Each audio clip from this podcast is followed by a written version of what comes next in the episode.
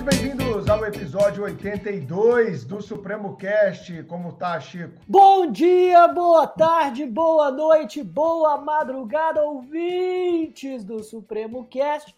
Bruno, eu realmente acho que o uso de elementos de desenvolvimento tecnológico e design pode ajudar a diminuir a sisudez do direito e colocar a pessoa no centro do provimento jurídico. Entretanto, petição com QR Code é demais. e aí, Carolzinha? Ei, Bruno, e Chico. Eu adoro as introduções empolgadas do Chico e eu amo, Chico, seu vocabulário. Eu salvo todas as palavras aqui no meu bloco de notas para incorporar aí nos meus textos e na, na minha fala, porque é sensacional. Poxa, muito obrigado, fico lisonjeado com seus comentários, Carol. Bom, vamos lá. Hoje tem um episódio muito legal de um tema muito moderno que eu tenho certeza que muitos dos ouvintes do Supremo Cast ainda não ouviram falar sobre ele, não é mesmo, Carolina Carlos? É isso. Então, pergunta para o nosso ouvinte: você já ouviu falar em legal design? Pois é, essa denominação tem ganhado bastante espaço no cenário jurídico e tem gerado também muitos debates, né, debates calorosos. Afinal, sempre que surge algo novo, inspirado em desenvolvimento tecnológico, o direito e a sua tradição têm certa reticência em enxergar com bons olhos. Para alguns, o legal design seria mais um elemento, juntamente com o visual law, daquilo que se convencionou chamar de direito 4.0. A técnica proporcionada pelo design poderia se unir à dogmática jurídica para simplificar e acelerar a compreensão dos instrumentos jurídicos disponíveis? Será? Por exemplo, um documento complexo poderia ser mais facilmente compreendido por um cidadão comum se agregado do design devido? A prestação jurisdicional seria mais didática e simples? A própria advocacia seria impactada em suas peças e ritos quase que sacramentais? Afinal, o direito comporta uma simplificação pelo uso de design ou necessariamente há que se ter certo ritual para o alcance de seus fins? O profissional do direito do século XXI tem mesmo que entender de legal design?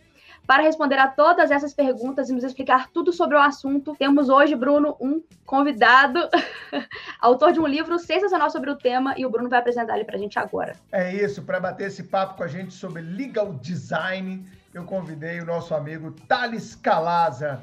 Seja muito bem-vindo, Thales, que está diretamente de Uberlândia, no Triângulo Mineiro, gravando com a gente. O Thales é advogado, ele é também autor deste livro aqui, Legal Design, junto com o nosso amigo José Luiz de Moura Faleiros Júnior, o Faleiros que já esteve aqui com a gente no Supremo Cast.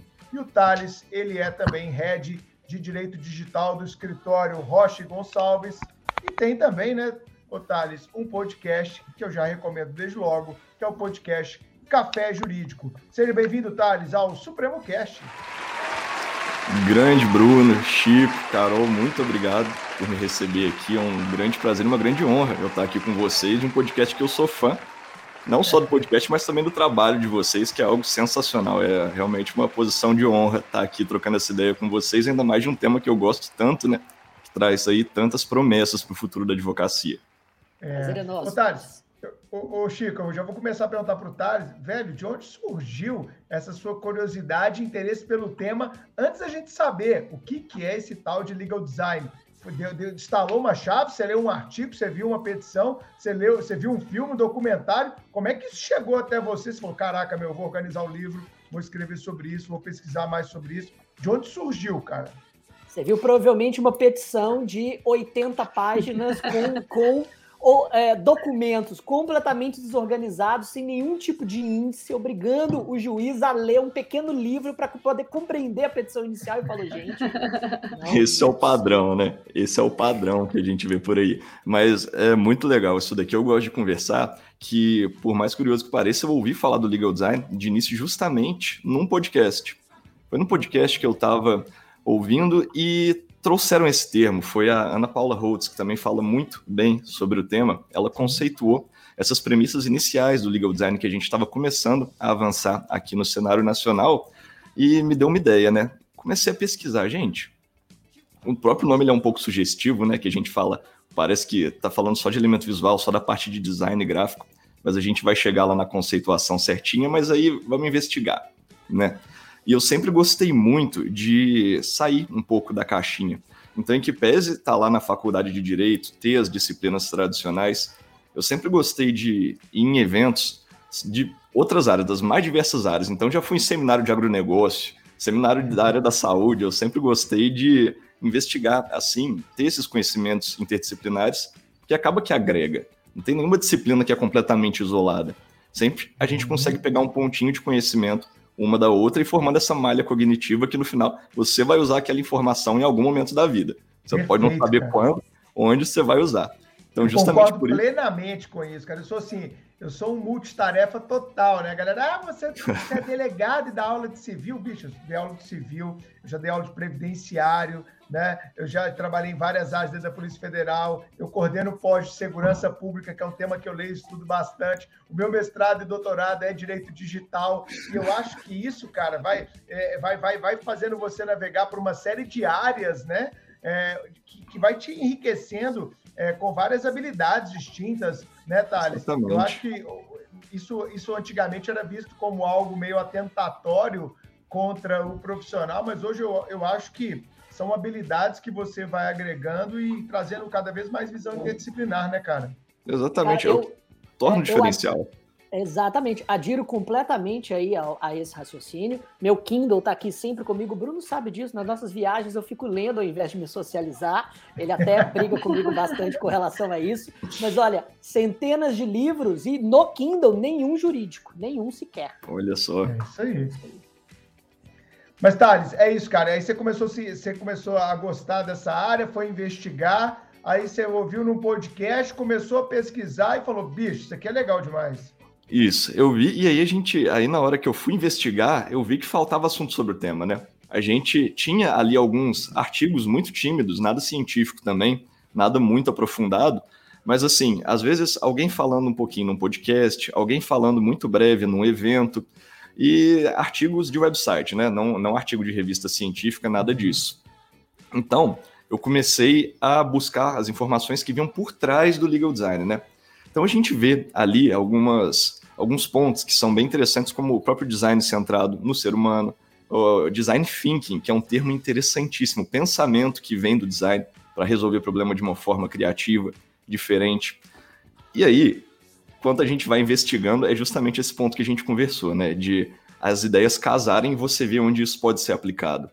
Então, da mesma forma que a gente está incomodado com a forma tradicional do direito, Chico falou aí das 80 páginas que a gente tem num, numa petição, num recurso, isso é comum, a gente vê isso no jurídico e a gente vê que não está dando certo.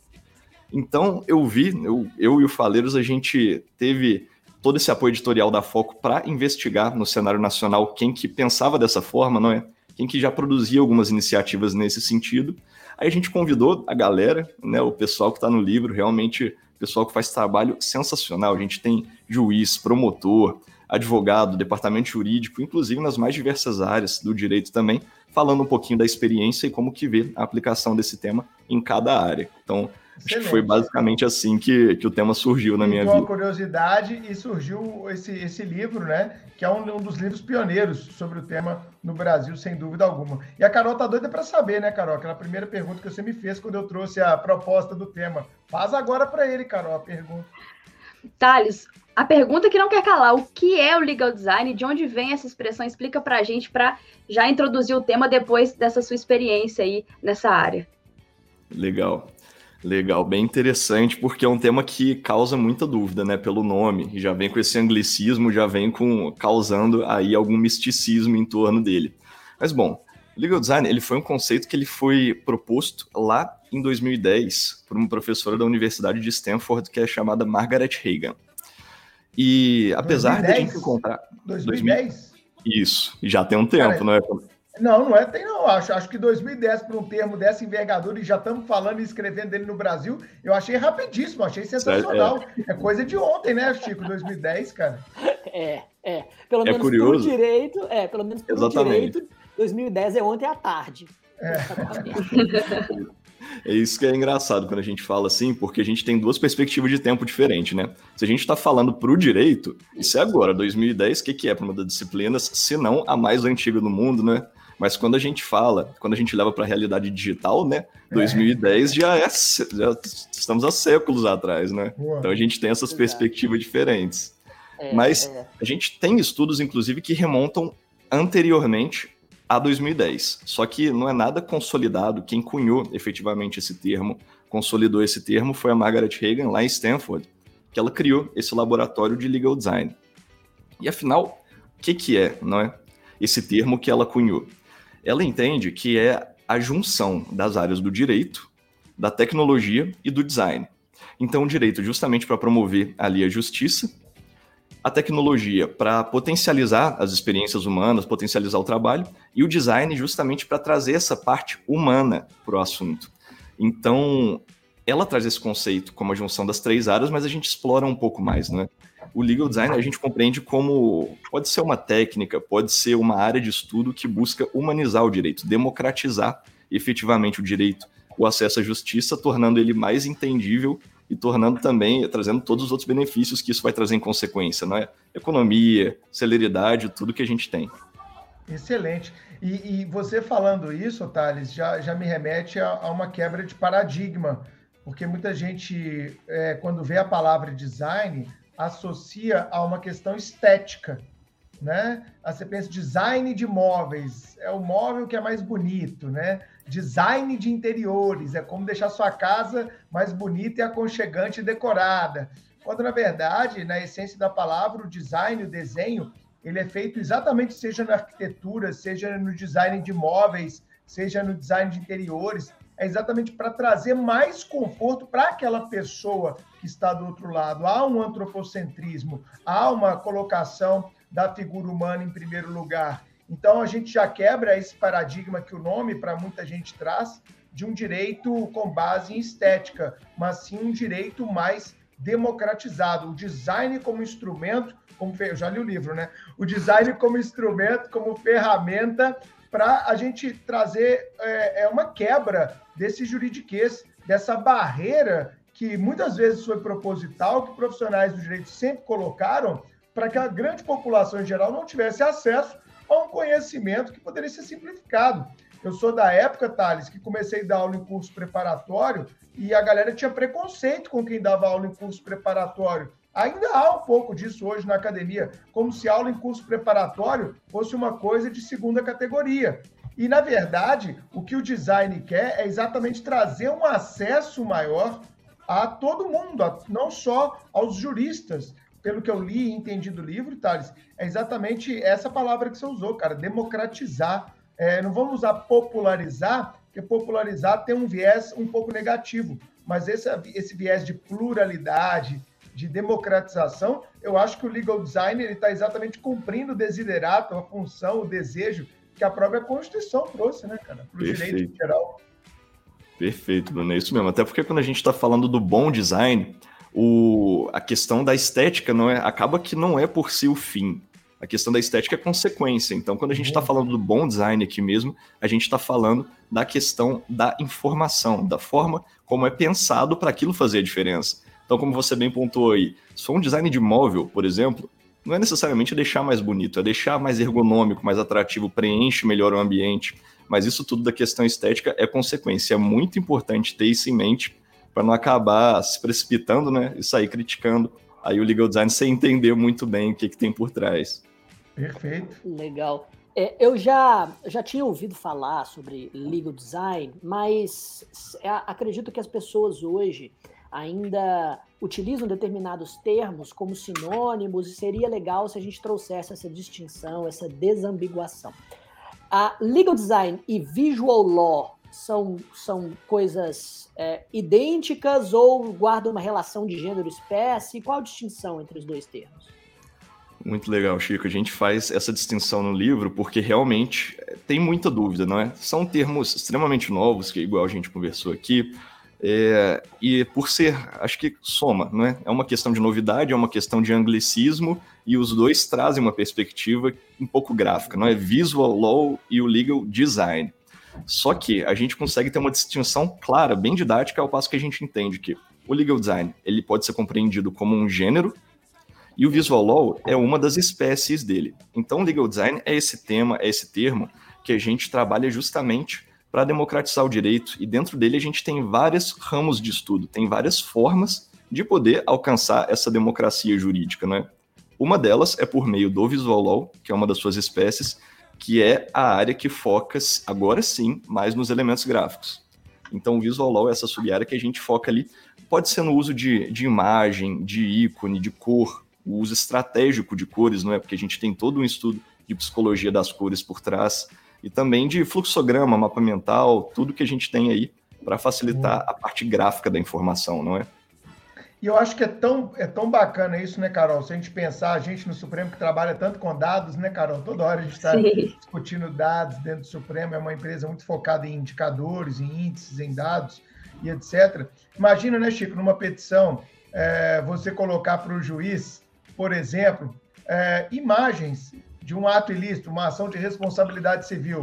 Peraí, juiz, ao invés de só deixar isso a cargo do perito, né? O perito vai falar no laudo, já faz a petição inicial com a foto lá, ô juiz, ó, eu fui atropelado e meu braço ficou assim. Olha essas fotos quando eu estava no hospital. Eu fiquei no hospital oito meses em virtude desse atropelamento. Olha como foi minha rotina. Clica aqui para ver meu vídeo da fisioterapia. Por que não? Exatamente. Por que não já trazer isso é, na petição inicial? Por que, que isso tem que estar lá numa fase de produção de provas, com testemunhas, toda aquela sacralidade? Se a ideia é convencer, se a ideia é de um livre convencimento motivado, quer coisa melhor? Você foi atropelado, ficou um ano fazendo fisioterapia, chega lá na letra fria da lei, ó, tá aqui a nota do fisioterapeuta, juiz, deu 20 mil reais e eu quero receber 20 mil. Ah, 20 mil. E eu quero mais 200 mil de dano moral. Ah, esse cara tá de brincadeira, tá querendo enriquecer as custas do judiciário. Então, juiz, é, clica aqui, ó, nesse link aqui para você ver os você vídeos que, que eu fiz da minha fisioterapia aqui, ó, onde eu frequentei durante é, 200 dias, todo dia 7 da manhã até as 10 da manhã. Quem quer, quer livre convencimento claro. motivado melhor do que esse? Sim, sim. Eu, eu concordo. Só para retomar o meu assunto é, inicial, e essa distinção eu acho interessante fazer, né? Que o legal design deve, deve pensar nisso tudo, na forma mais inteligente de apresentar todas as informações de uma, de uma maneira que seja acessível, não só para o julgador, como também para as pessoas envolvidas no processo, e mais natural possível. E nesse contexto, o link com o PJE é interessante. O juiz está lá passando o olho pela petição, ele clica e vai direto para o vídeo. O QR Code não é. O QR Code é uma péssima ideia. É. O juiz não vai baixar um aplicativo de QR Code no computador. O desembargador, então, de Tribunal de Justiça, imagina ele pedindo para o filho dele aqui, eu tenho um QR Code, como é que eu abro? Eu acho que tudo isso deve ser pensado pelo legal design, né? É, as coisas que, que dão certo, que fazem total sentido, e outras que são simplesmente burrice. Mas o, o link acho que é interessante. Deixa, deixa eu desenvolver. Opa. E rapidinho, ô Chico, mas isso também, cara, não vai ser uma virada de chave, né, Thales? Não vai Exatamente. ser assim, do dia para a noite, esses jurássicos de tribunais vão, ah, agora eu quero que toda petição venha assim. Vai ser uma longa caminhada pela frente, né, Thales? Você Não, com certeza, isso? com certeza. Mas deixa eu desenvolver um pouquinho esse ponto do QR Code, que eu acho que ele é extremamente válido, tá?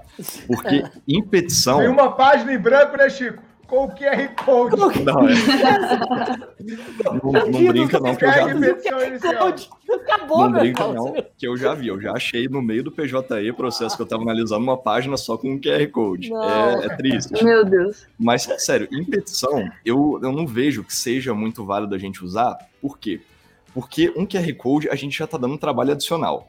Pensa, a gente está fazendo tudo para simplificar o trabalho. Se com um link eu consigo fazer ele clicar e já ir para o documento, para uma outra página, pensa, o QR Code, primeiro ele tem que ter um outro dispositivo em mão para que ele possa ler aquele QR Code e ele vai para uma outra camada para que ele possa analisar aquele documento. Enquanto isso, ele pode abrir já uma outra guia ali e ele resolve. Agora, a gente tem algumas situações, igual aqui eu vou dar uma, um exemplo breve do do juiz federal, Dr. Marco Bruno. Ele esteve no livro com a gente, um grande amigo, um grande jurista. Ele fez a aplicação de QR Code em despacho de citação e execução fiscal. E o que, que acontece? A pessoa recebe, o despacho já está todo diagramado de uma forma diferente, é livre acesso no Google, é fácil de achar. E tem um QR Code em que ele gravou um vídeo explicando como que funciona a execução fiscal. Então a pessoa recebe um mandado de citação ela consegue mirar naquele QR Code, vai para um vídeo, o próprio juiz explicando como funciona a execução fiscal. Ele recebeu. Cara. Que massa. Genial. Ele recebeu um feedback, saiu inclusive no site do, do Bernardo de Azevedo também, outro grande amigo que fala Bernardo, sobre o tema. E Monstro. o cara falou que só não infartou porque viu esse vídeo. Um, um executado lá na execução fiscal falou, fez declaração pública que só não infartou porque viu esse vídeo. Então, muda completamente a perspectiva, não é? É muito interessante. Tá aí, tá aí, muito bom. Aí faça a retificação. Realmente, o QR Code em uma petição para o juiz pode ser uma péssima ideia. Mas realmente, em, em um mandado de citação, pode fazer toda a diferença para a pessoa que vai receber com, com o celular na mão e que pode imediatamente buscar acesso a novas informações. Está aí, me convenceu. Perfeito. E olha que eu, eu achava. Aí o juiz amanhã, Chiquinho, a sentença vai sair em vídeo. Ó, pessoal, analisei aqui, tá? É procedente. Razões estão lá no, no PJE. Aquele abraço aí, 15 dias para recorrer. Não gostou, manda pro tribunal. É, não gostou, vaza, tá bom? Fala, Carol. E o vídeo tem que ser de 15 segundos, porque cada vez mais a gente precisa de informações mais rápidas, né? Era tecnológica. Poder de síntese, né? É, em formato para postar no, no TikTok, né? TikTok do judiciário. É, é. Julgo. O juiz vai mandar citar assim, ó. Assim, ó, Chiquinho, a citação não. agora vai ser assim, ó. As dancinhas do TikTok. É, dancinha, exatamente. Está sendo demandado pelo Estado. Você não pagou seus tributos. Chegou é. a hora de pagar. Aí termina assim. Outro para pagar. Exatamente, é. Julgo improcedente o pedido. Não, olha, não. Mas dentro, lá, dentro dessa perspectiva, eu me lembrei que de uma aula de TGP na, da faculdade, eu não me esqueço, não me esqueço dessa situação, a professora estava comentando sobre algumas mudanças no processo, que mudanças seriam necessárias. Isso foi no final de 2014, eu estava ali no quarto período, antes mesmo do, do novo CPC. E aí, falando sobre essas mudanças, eu perguntei para ela, professora, mas por que é tão difícil aceitar a mudança, né, no direito especialmente? Aí ela me respondeu, e eu não me esqueço dessa resposta, porque mudar dá trabalho.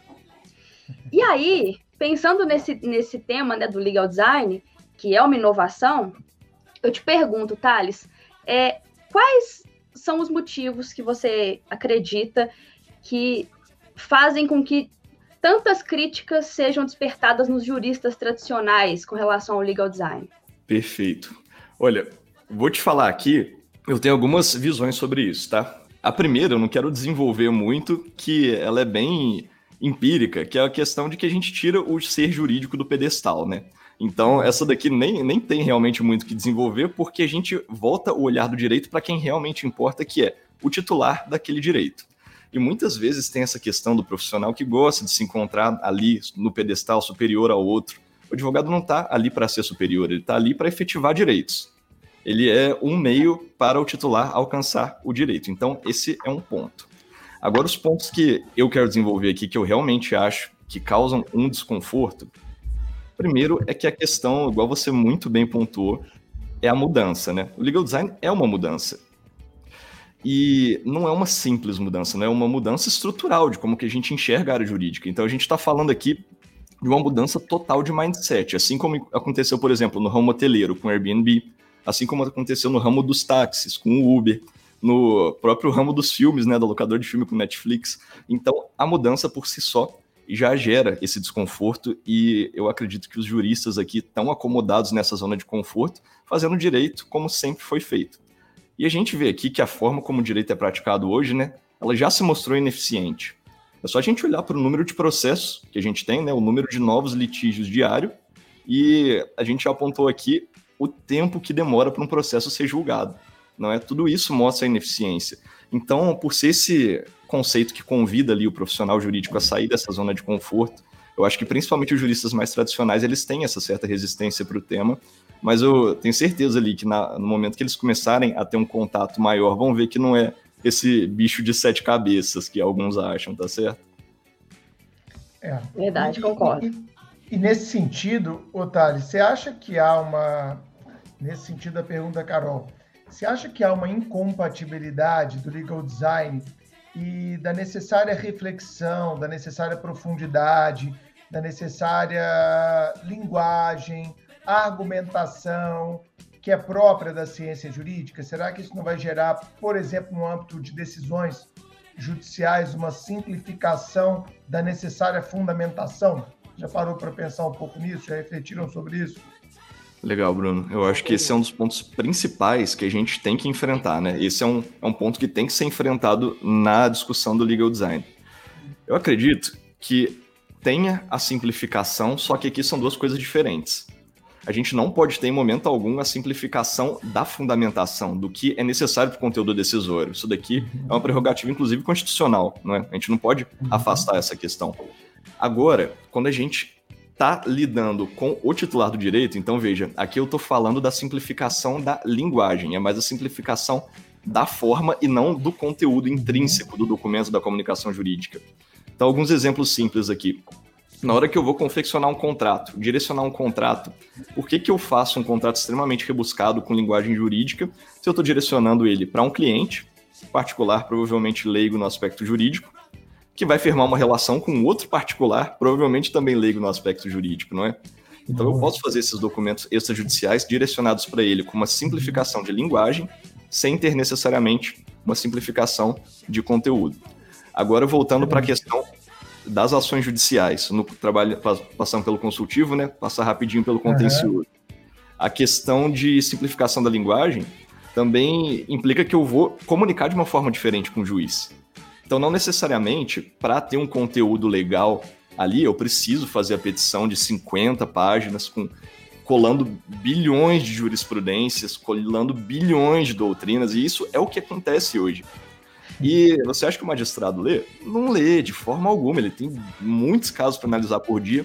Então, o legal designer está voltado mais para essa questão, sabe? A gente focar no que realmente importa. Será que não é melhor eu pegar uma jurisprudência que ela é muito parecida com o meu caso concreto e trabalhar bem essa única jurisprudência, será que não é melhor do que eu colar 30 jurisprudências parecidas?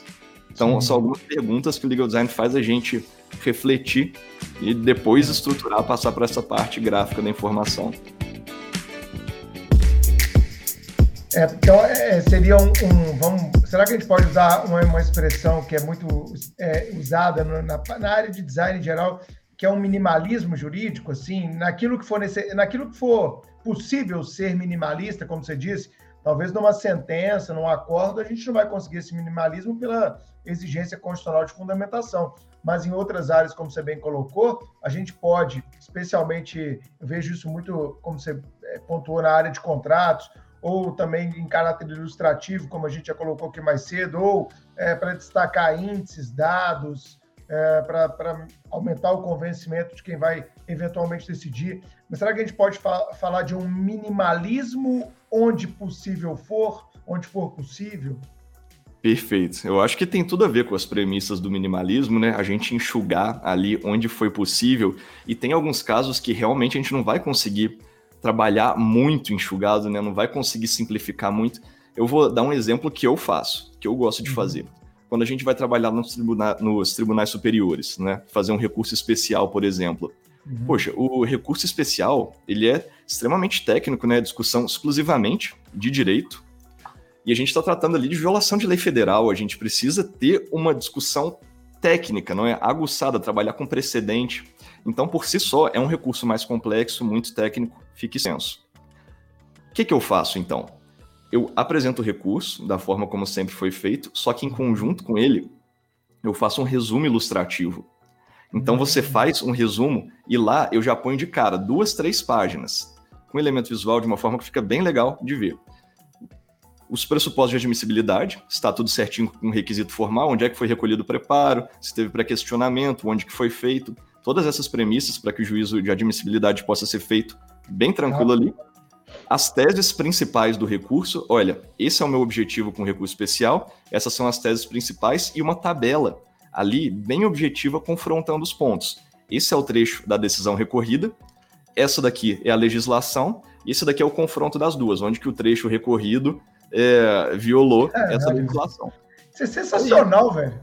É isso, entendeu? Então, assim, a gente não precisa necessariamente simplificar o documento, a gente consegue achar essas outras formas que agregam ao nosso documento que e a é, gente atinge que, e olhando aqui, cara, é, como uma coisa que eu gosto muito, que é didática, na verdade você está usando é, elementos de didática. Como Exatamente. se você fosse fazer uma sustentação oral. Se um advogado ele vai fazer sustentação oral, ele já faz isso aí, né, cara? Olha, ó, os pressupostos estão aqui, tal, a tese foi essa, a sentença falou disso, eu estou defendendo isso, já há precedente nesse sentido, eu quero que seja dado provimento ao recurso. Acabou. Sustentação Exatamente. oral é isso. E a galera fica, Exatamente. às vezes, dificultando, é ser didático, né, cara? Então, eu acho que o legal design, pelo que você está falando, ele auxilia na didática. É, e isso para gente prolixa, né, o Chico? E no direito tem muito, né, Carol? Gente prolixa, que gosta de falar difícil, que gosta de falar rebuscado, que gosta de colacionar um monte de coisa que ninguém vai ler, cada vez mais, né? Ninguém vai ler. Enfim, não, já estou fã demais do legal design, eu sei, Chico. Eu estou gostando de, de, de, tudo que eu estou ouvindo até agora. Eu concordo plenamente que no, na prática jurídica uh, muita coisa não mudou de, desde que eu, de que eu tive contato pela primeira vez com o direito em 2004, quando eu entrei na faculdade. Boa parte dos advogados ainda ajuizam petições monstruosas com, com toda com aquelas a, a, aqueles julgados, né, aquelas jurisprudências copiadas, um, uma atrás da outra, sem, nem, sem, nada, de, sem nada destacado. Só com um. Só com recusinho, exato, exatamente.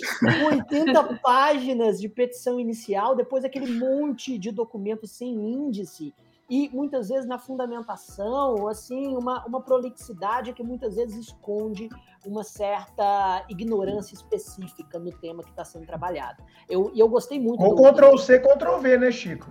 E, é que exato, a professora Carol falou, sempre foi exato. feito assim, né? Foi feito assim, exatamente, ex exatamente. exatamente. E, e eu, e eu percebi, eu gostei muito da última pergunta do Bruno, eu gostei muito da resposta também. É, a, acredito que a prática jurídica hoje ela precisa retomar de certa maneira uma certa fundamentação jurídica aprofundada, uma dogmática que foge dos esquemas e que, e que vai para as grandes teses e os grandes nomes do direito. Mas isso não precisa necessariamente ser antitético a uma apresentação que facilita a absorção do conteúdo, principalmente para aquele que não é do direito. E eu percebo Perfeito. que realmente as coisas não são necessariamente contrárias nesse, é, é, nesse sentido.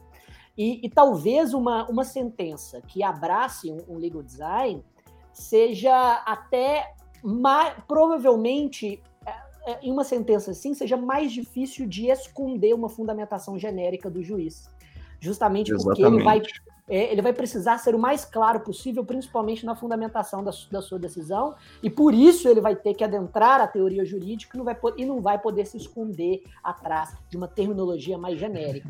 Mas acho que, para confirmar tudo isso que a gente está falando, seria legal se a gente endereçasse especificamente essa questão e, e esse ponto que você repetiu, para que isso não para que isso não fosse simplesmente um, uma frase de efeito o que é exatamente ter a pessoa como centro do legal design, é, tanto no consultivo quanto no contencioso. O que, o que significa isso exatamente?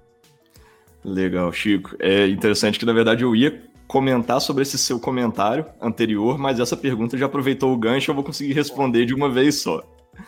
Bom, é o seguinte, a, a, o design centrado no usuário, né, a gente ter essa pessoa como centro é justamente a questão do Human Centered Design.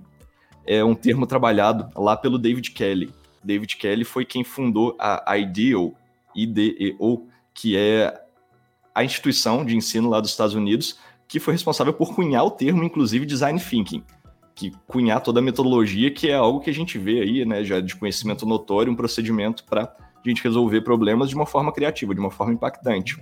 E quando a gente traz todos esses conceitos para o mundo jurídico, é justamente aquela questão que a gente fala que obriga o profissional a descer do pedestal, né? E realizar ali um trabalho mais humano. Então, deixa eu trabalhar com um exemplo aqui com você, né? No contencioso. O advogado normalmente tem aquela visão fixa: defender os interesses do cliente perante o juiz. Não tem nada de errado nisso, é exatamente essa a função no contencioso: defender a posição do cliente perante o juiz. Só que essa visão ela foi replicada por tanto tempo, de uma forma tão padronizada, que às vezes a gente acaba perdendo um pouco a visão global do processo.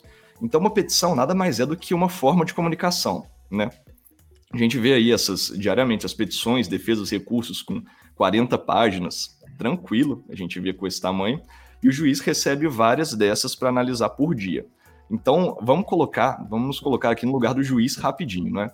Pensa você recebendo um áudio de WhatsApp de 10 minutos. Não, ninguém ouve. Tranquilo. Isso, Tranquilo. isso devia ser uma conduta tipificada. Passou de um minuto, crime. Seis meses a dois anos. O direito penal serve para isso. Toda hora tem um crime novo. Assim, ó. É, é. aí, ó, seis meses O a nosso dois anos. legislador É acha, é, o nosso, com o nosso legislador, com os tipos penais que eu tenho visto, logo, logo vai sair aí. A gente vai chegar lá. gravar, é, gravar áudio de, de, de WhatsApp de 10 minutos. Mas eu já digo que, às vezes, eu gravo Não, o núcleo do tipo vai de- ser enviar. Gravado é. O núcleo É, do tipo é. vai ser enviar. Esse já- não, o genérico como é o nosso legislador, logo, logo o verbo núcleo vai ser aborrecer alguém com áudio de WhatsApp 10 minutos. Porque dia é assim, né? Como aquele tipo, causar dano emocional. Enfim, não, não vamos entrar de novo nessa discussão. Mas, a- de vez em quando, eu mando um áudio de mais de 10 minutos. Toda vez que o Murilo, abraço pro, pro Murilo, professor do, do Supremo, me manda uma dúvida de direito penal, que a, gente, que a gente discute uns casos concretos, eu tenho dúvidas na advocacia, ele, ele também me manda, eu faço questão de mandar uns áudios de uns 12 minutos. Mas são exceções. exceções. Deus abençoe o Murilo, vou te falar. Gosta, com ele. gosta. Abraço pro Murilo, beijo. Mas então, esse daqui é o ponto, né? A gente, muito dificilmente você vai saber o que é ler recursos de 30 páginas, 40 páginas, se você não for do direito, né? Então, para uma pessoa comum, para ouvinte fora do direito, receber um WhatsApp de 10 minutos. Agora, se você ouvir esse áudio até o final, muito dificilmente você vai conseguir se lembrar ali dos pontos principais levantados durante aquele áudio, né? Agora pensa você receber 30 áudios desses de 10 minutos por dia. Agora pensa que esses áudios, na verdade, são textos com conteúdo jurídico, escrito com linguagem rebuscada. E é isso aí que, que faz a gente refletir um pouco sobre o tema, não é? Quando a gente se coloca eh, que o humano é o juiz, a gente está colocando o juiz como centro para verificar esse problema. Outra perspectiva no consultivo, por exemplo, justamente esse contrato que a gente está falando aí com o cliente, normalmente ele vai ser o último a entender, não é? E aqui a gente vê o absurdo. É um contrato para o nosso cliente, lidando com o direito material desse mesmo cliente, e ele não consegue entender esse contrato sem interpretação por um advogado. Então, aqui a gente passa a entender que é, realmente essa advocacia obscura, né, excessivamente formal, excessivamente rebuscada, eu acho que ela não tem mais esse espaço nessa nossa sociedade que é dita como da informação, não é? A gente vive na sociedade da informação, que a Carol muito bem pontuou aí, a gente precisa de informações dinâmicas, rápidas, facilmente consumíveis. Então, por isso que é tão importante a gente trabalhar com o conceito do design, do, do ser humano no centro do design, para poder fazer essas soluções direcionadas para ele. É. Ô, Thales, e nos debates que vocês têm, assim, da, da, da galera do legal design, né? Vocês, colocam, assim, um prazo para que isso efetivamente ocorra? Eu vi, eu vi algumas semanas atrás aí no Conjur, parece, é uma polêmica aí, já rolou uma treta de legal design aí no direito brasileiro, né? Parece que o juiz federal deu uma decisão, essa decisão repercutiu bastante, eu recebi ela nos dois grupos de WhatsApp aqui, é, uma decisão com legal design na sentença, e alguns juristas aí mais antigões e famosos no Brasil desceram a porrada nesse tipo de decisão, não foi isso, Thales? Vamos pra Eu- treta, né, Chico? Treta É, que bom, velho. Exato. Eu imagino os nomes desses juristas que devem ter ido para treta. Eu não vou reverberar aqui, não, mas eu tenho certeza que meus. A Carol ama um deles, inclusive. A Carol ama um desses Eu, juristas sa eu, que eu entrou na sabia. treta aí do legal design. eu sabia que esse jurista que a Carol ama iria assim demonizar, satanizar o legal design de cima a baixo. Mas eu, eu reconheço que se legal design for o fim da fundamentação dogmática e científica do direito, eu serei contra, mas eu estou vendo que, pelo contrário, não é. E, e talvez, já, já dando uma, uma provocação, quero saber qual que vai ser a resposta do, do, é, do Thales, mas acho que enquanto os nossos desembargadores e ministros de tribunais superiores continuarem exercendo um certo, uh, um certo egocentrismo através do, dos seus provimentos, o legal design vai ter pouca força nos tribunais, ou será que não? Eu acho que é um trabalho de formiga, né? Um trabalho de formiga, a gente vai dando ali os baby steps, pequenos passos, até a gente conseguir efetivamente transformar a forma como o direito é visto. Poxa, no início da conversa aqui a gente trouxe, né, uma das disciplinas mais antigas que a gente tem. De um ano para o outro a gente não consegue mudar completamente a forma como o direito é encarado. Mas justamente com esses estudos, com o avanço dos temas dos debates, igual esse que a gente está tendo aqui agora, né, disseminando conhecimento como é, a gente vê que é uma perspectiva que se adapta completamente para o que a gente precisa nesse momento, que é informação facilitada, informação facilmente consumida, ainda mais no, no mercado que a gente tem hoje de atenção, né, a disputa pela atenção, a gente precisa ter esse debate, é um debate necessário. E quanto à questão da sentença, das críticas que foram levantadas, olha que interessante. Conta a, conta a treta inteira, velho. Treta é, é, é audiência, velho. O Bruno é... parou, parou. Treta é treta, Thales. Treta a galera adora, cara. Fofoca, gosta, fofoca. É, o Bruno sempre gosta de fazer momentos, casos de família, sabe? Ah, chegou o Schmidt. Respeita nós, irmão. Vamos lá. E é engraçado, é porque, na verdade, a gente teve a publicação da decisão, né, da sentença, a gente teve alguns artigos atacando, realmente demonizando ali a prática do magistrado, e a gente teve outros artigos em resposta a esses artigos. Então, virou uma treta jurídica, virou realmente ali um debate intenso, e eu vou te falar, você encontra argumentos muito válidos em todos os textos, eu não vou ser parcial aqui. Só que quando você vê o texto que critica o uso do legal design, é justamente alguém trabalhando o conceito de uma forma equivocada.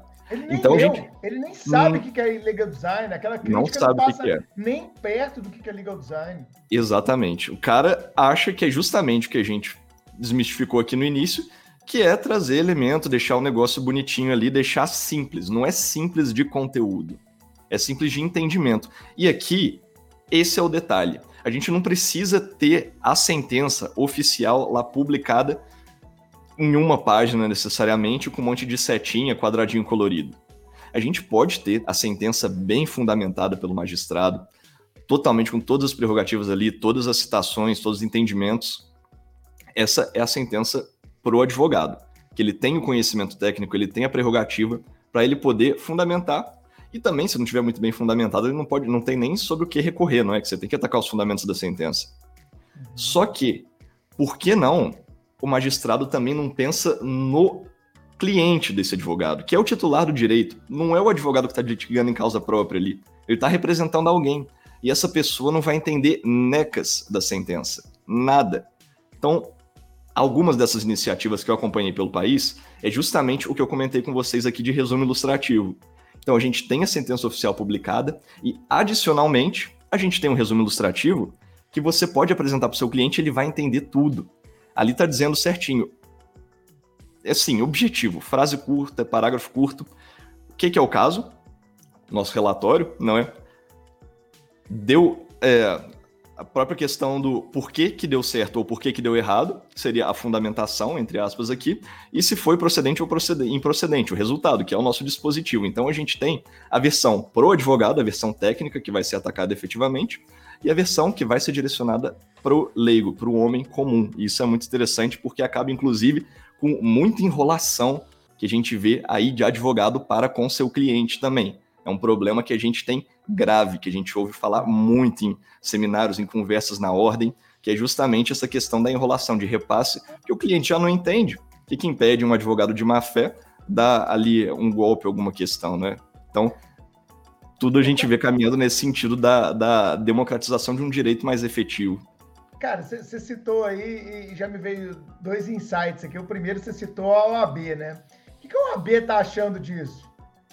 Não temos manifestações oficiais até o momento da OAB, né? Mas assim, em OABs locais, eu tô vendo, porque eu faço muita palestra junto a algumas OABs nacionais, pelo assunto estaduais, e tá tendo uma aceitação muito boa. Então a gente vê que o pessoal, o pessoal das comissões, não é que promovem eventos sensacionais, fantásticos, eles estão abertos à inovação, estão abertos a entender o que que é o tema e realmente explorá-lo. Aqui na OAB de Uberlândia mesmo, a gente já teve mais de um encontro sobre o tema. Em algumas outras OABs também é, de outras seccionais próximas aqui em Minas Gerais, de alguns outros estados, outras regiões. O pessoal tá querendo entender melhor como que é e me parecem estar a favor. Eu falo me parecem porque a gente ainda não teve nenhuma comunicação oficial, uhum. mas tem interesse sim no tema. E a galera está começando a usar? Você tem visto colegas da advocacia usando com mais frequência, mais e mais frequência? É uma tendência? Recebo direto no meu Instagram o pessoal falando: olha aqui o que, que eu fiz, Thales, olha só que legal, pedindo dica também. Eu me coloco aberto, porque eu adoro discutir esses temas, né? E a gente vê dicas na prática. Então, o que, que você acha desse recurso aqui, desse contrato? E muitas vezes eu falo para o pessoal dar uma segurada também, porque tem o pessoal que empolga. Tem o pessoal coloca que. Coloca meme, Chico, coloca meme. Não, tem o pessoal que assim fala, nossa, aprendi sem mexer no Canva. Aí o cara já vai e faz aquele negócio, né? Um contrato com página rosa, e ícone azul. Aí eu falo, gente, é. vamos com calma. Aqui a gente está é. numa perspectiva de tentativa e erro. Então, começa com uma aplicação sóbria. Essa é uma dica essencial que eu dou.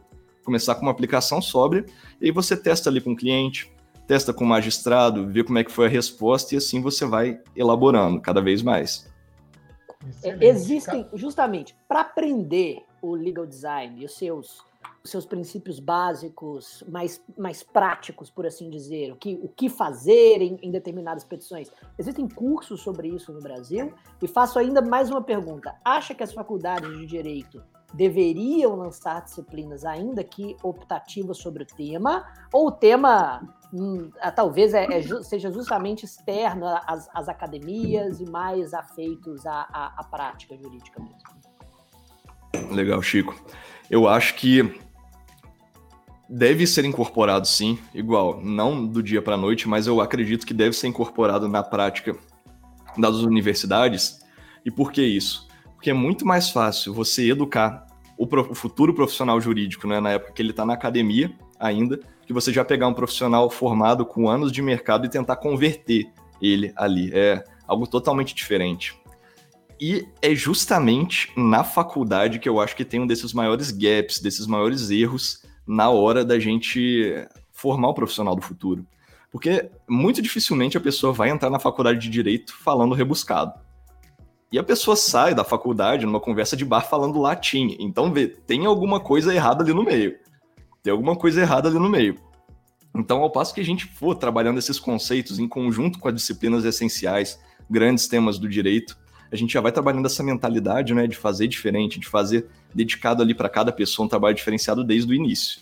Aí eu acho que vai dar certo. Aí efetivamente a gente vai mudar o direito na hora que isso for incorporado ali dentro das casas acadêmicas. Excelente. Depois vocês têm que seguir também o Thales Calaza lá no Instagram, né, Thales? Todo mundo te seguindo lá no Instagram vai ganhar agora 5 mil seguidores de uma vez só, aqui graças ao Supremo Cash. E o Thales sempre tá dando dica lá de legal design, né? Fazendo umas lives. Então sigam lá o Thales no Instagram. Carol, contigo. Thales, e tem uma outra expressão também que a gente ouve falar aí quando trata do legal design, que é o detox law.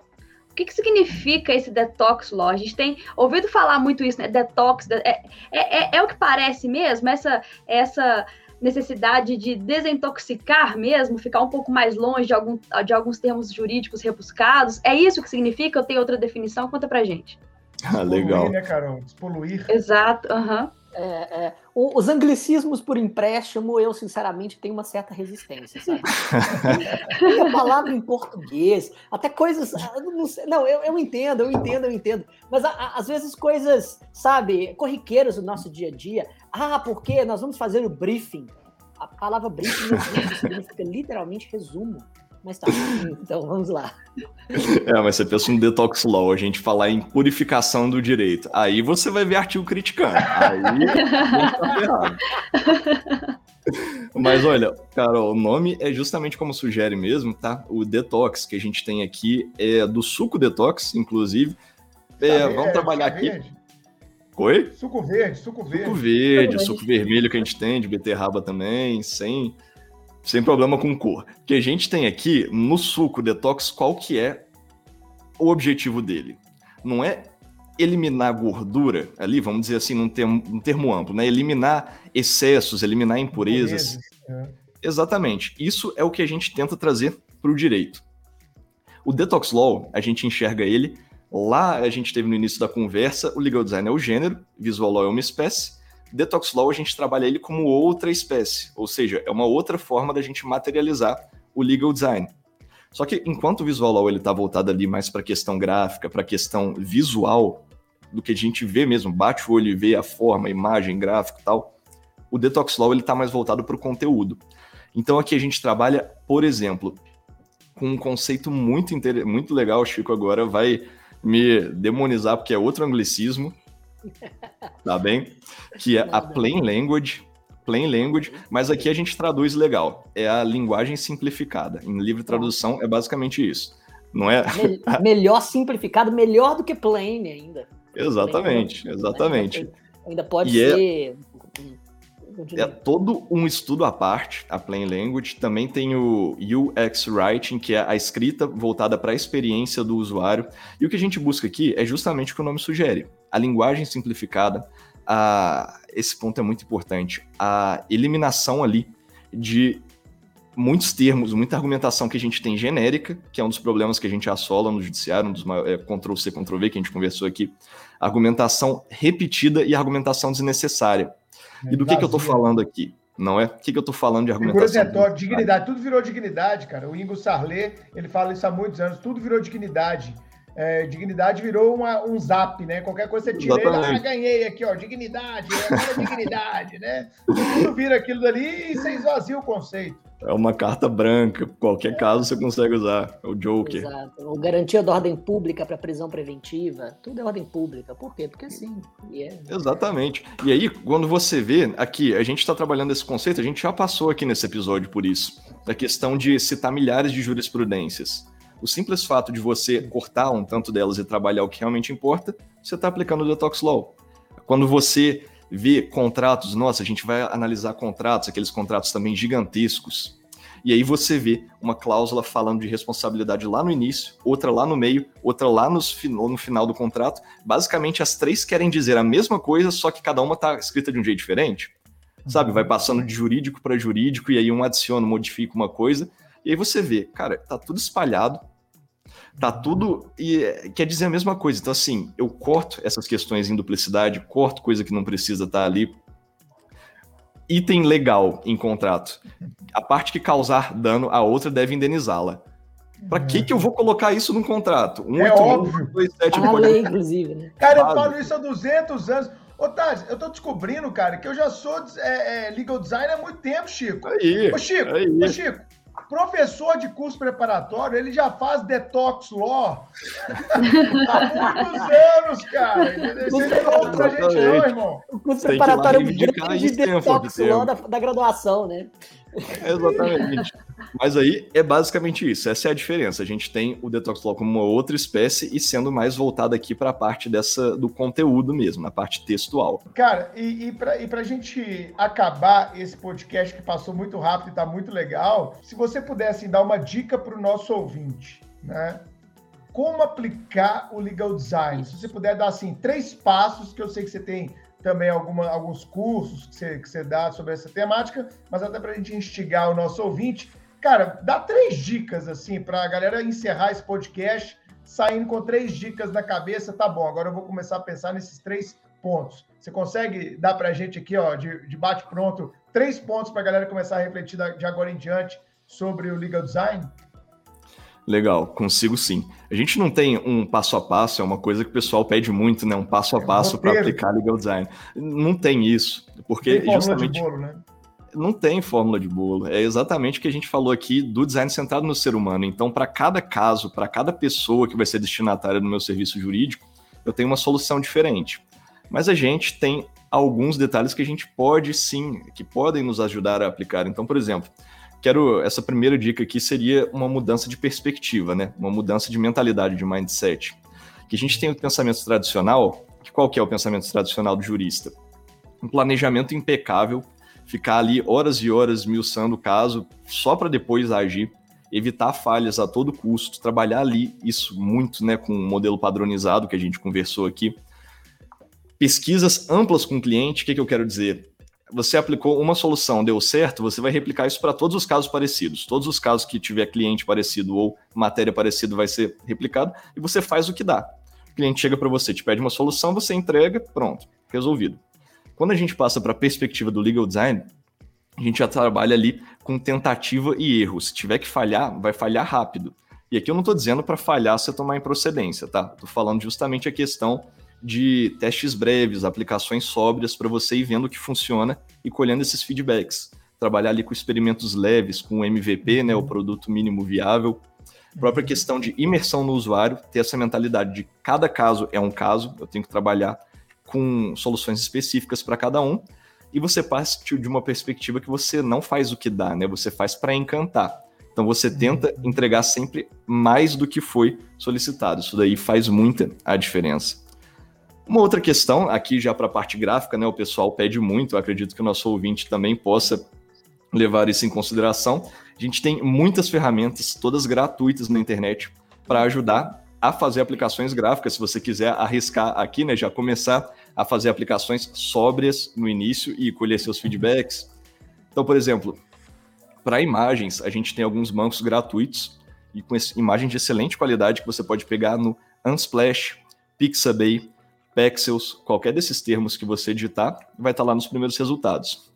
Para ícones, a gente tem o StorySet, FreePic, Flat Icon. Para QR Codes, esse eu sei que o Chico já vai sair daqui e já vai começar a usar agora. agora.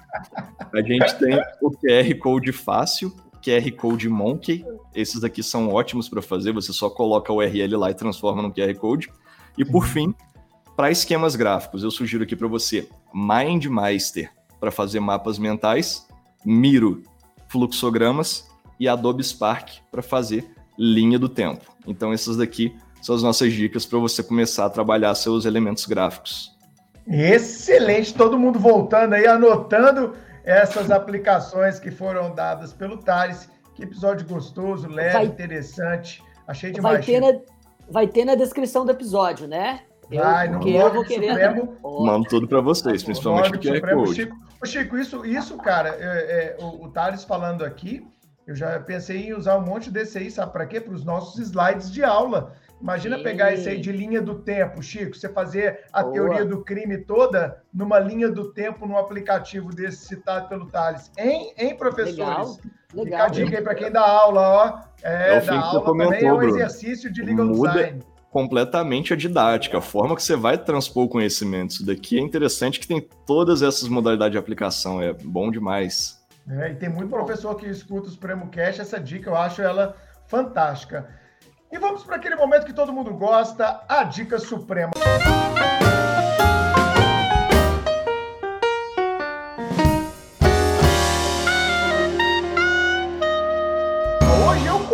Chico. A minha dica suprema é o livro Legal Design da editora Foco. Está aqui na tela para quem está no YouTube. Esse livrinho que foi escrito é, por vários autores, mas organizado pelo Thales Calaza e pelo nosso amigo José Luiz de Moura, Faleiros Júnior, o Faleiros, grande abraço, Faleiros, que fez a ponte aqui para a gente convidar o Thales para esse episódio. É só você entrar no site da editora Foco, dos nossos parceiros Roberta Densa e Leonardo Moreira, e digitar um código promocional que o Thales vai falar agora qual é. É, aqui no Supremo Cash a gente trabalha com desconto.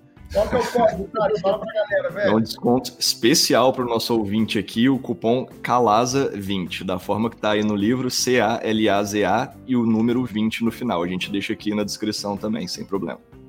Show de bola. Chico, o que, que você trouxe hoje?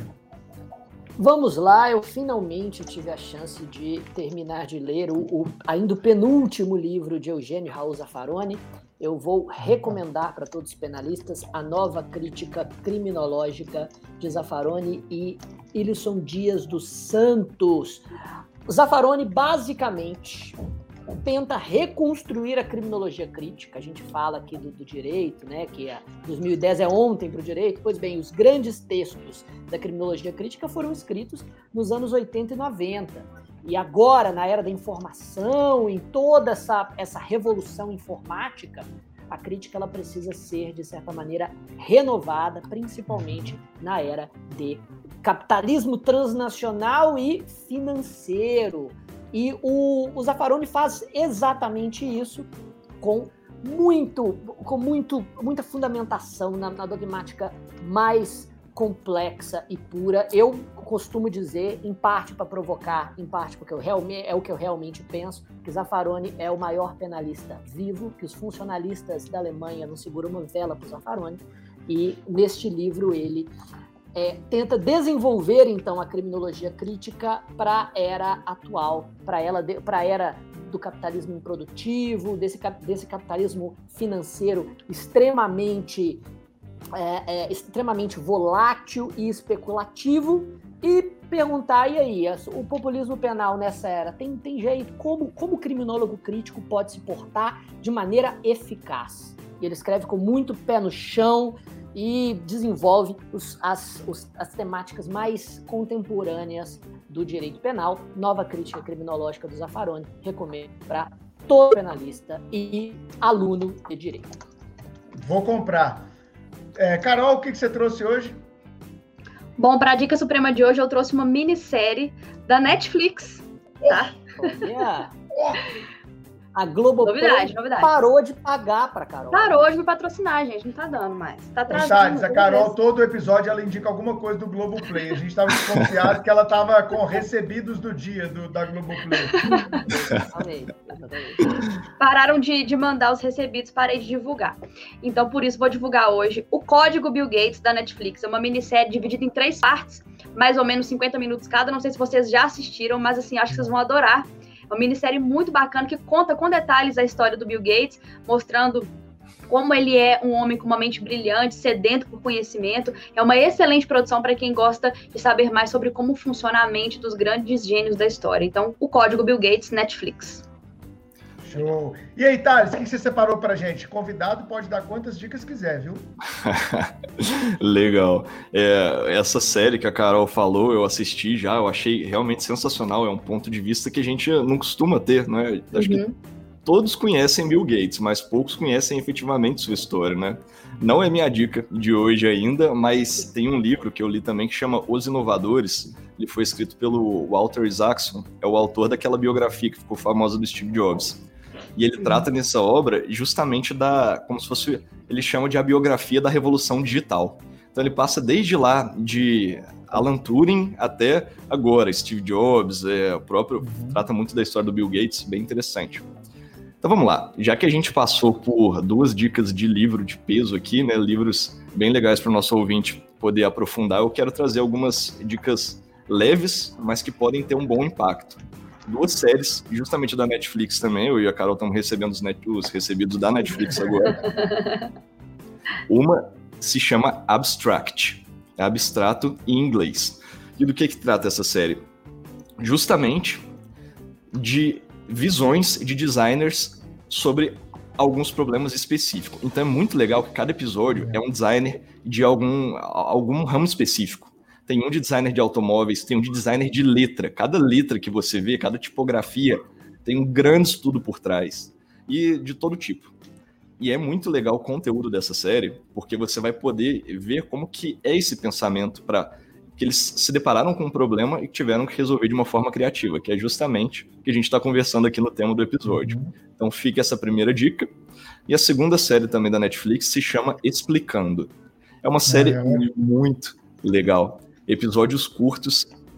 E aqui não é necessariamente por conta do conteúdo que eu estou indicando, mas para você usar como base a forma como ele é feito. Por quê? Porque cada episódio tem aproximadamente 20 minutos e eles conseguem explicar temas extremamente complexos de uma forma extremamente didática em 20 minutos. Então, se eles conseguem fazer isso, explicar química nuclear em 20 minutos para um leigo, você consegue transformar a sua petição. Pelo amor de Deus, você consegue passar a sua ideia de uma forma tranquila. Então, fica essas duas dicas aí, eu espero que o pessoal goste bastante. Bacana. Excelente. E, gente, e antes da gente terminar, só porque alguns ouvintes, inclusive, reclamaram da falta disso, eu acho que é um bom momento para eu, não, pra eu não, Carol, não. Meu Deus. as vozes não. dos nossos convidados. Momento palestrinho. Porque, Tchau, cara, gente. é o seguinte, eu tive um período da vida no qual eu estudei canto lírico. Vamos mesmo. encerrar, Carol, já? Como é que é? A gente encerra? É, e a, exato. Carol, você gosta também das minhas, dos meus comentários, nem vem.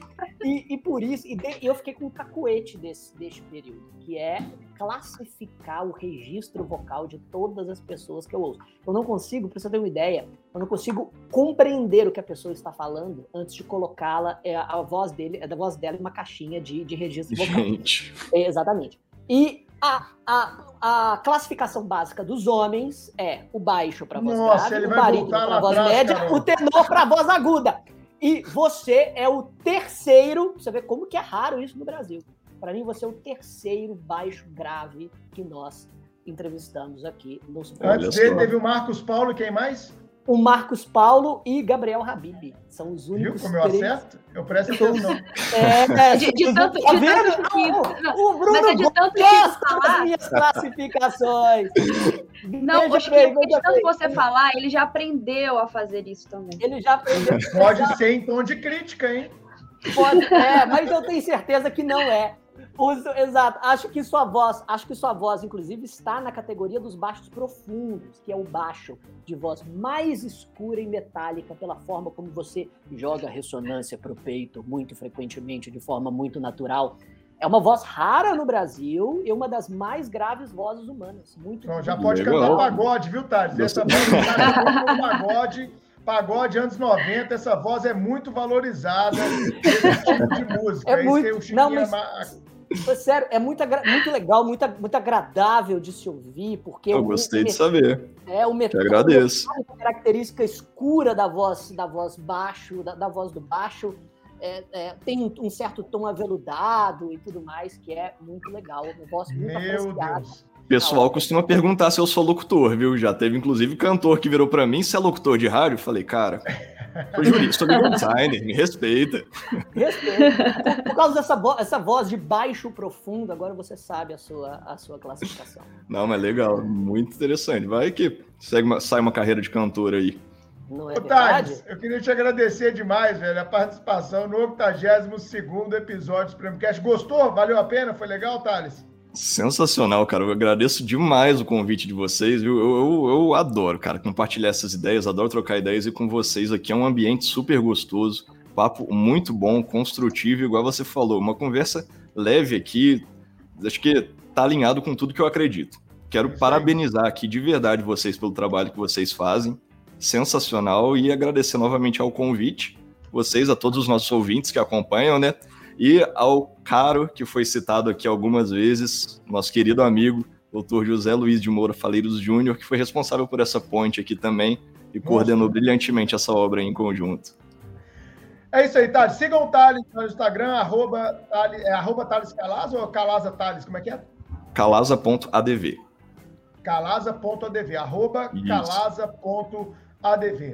É isso, pessoal. Se você gostou, divulgue esse episódio para os seus amigos, mande no grupo de advogado que você participe, mande para aquele juiz no inbox para ele entender um pouco mais sobre isso e vamos difundir conhecimento. Afinal de contas, essa é a proposta do meu, do seu, do nosso Supremo Cast. Tchau, gente. Até a próxima. Tchau, tchau. tchau, tchau.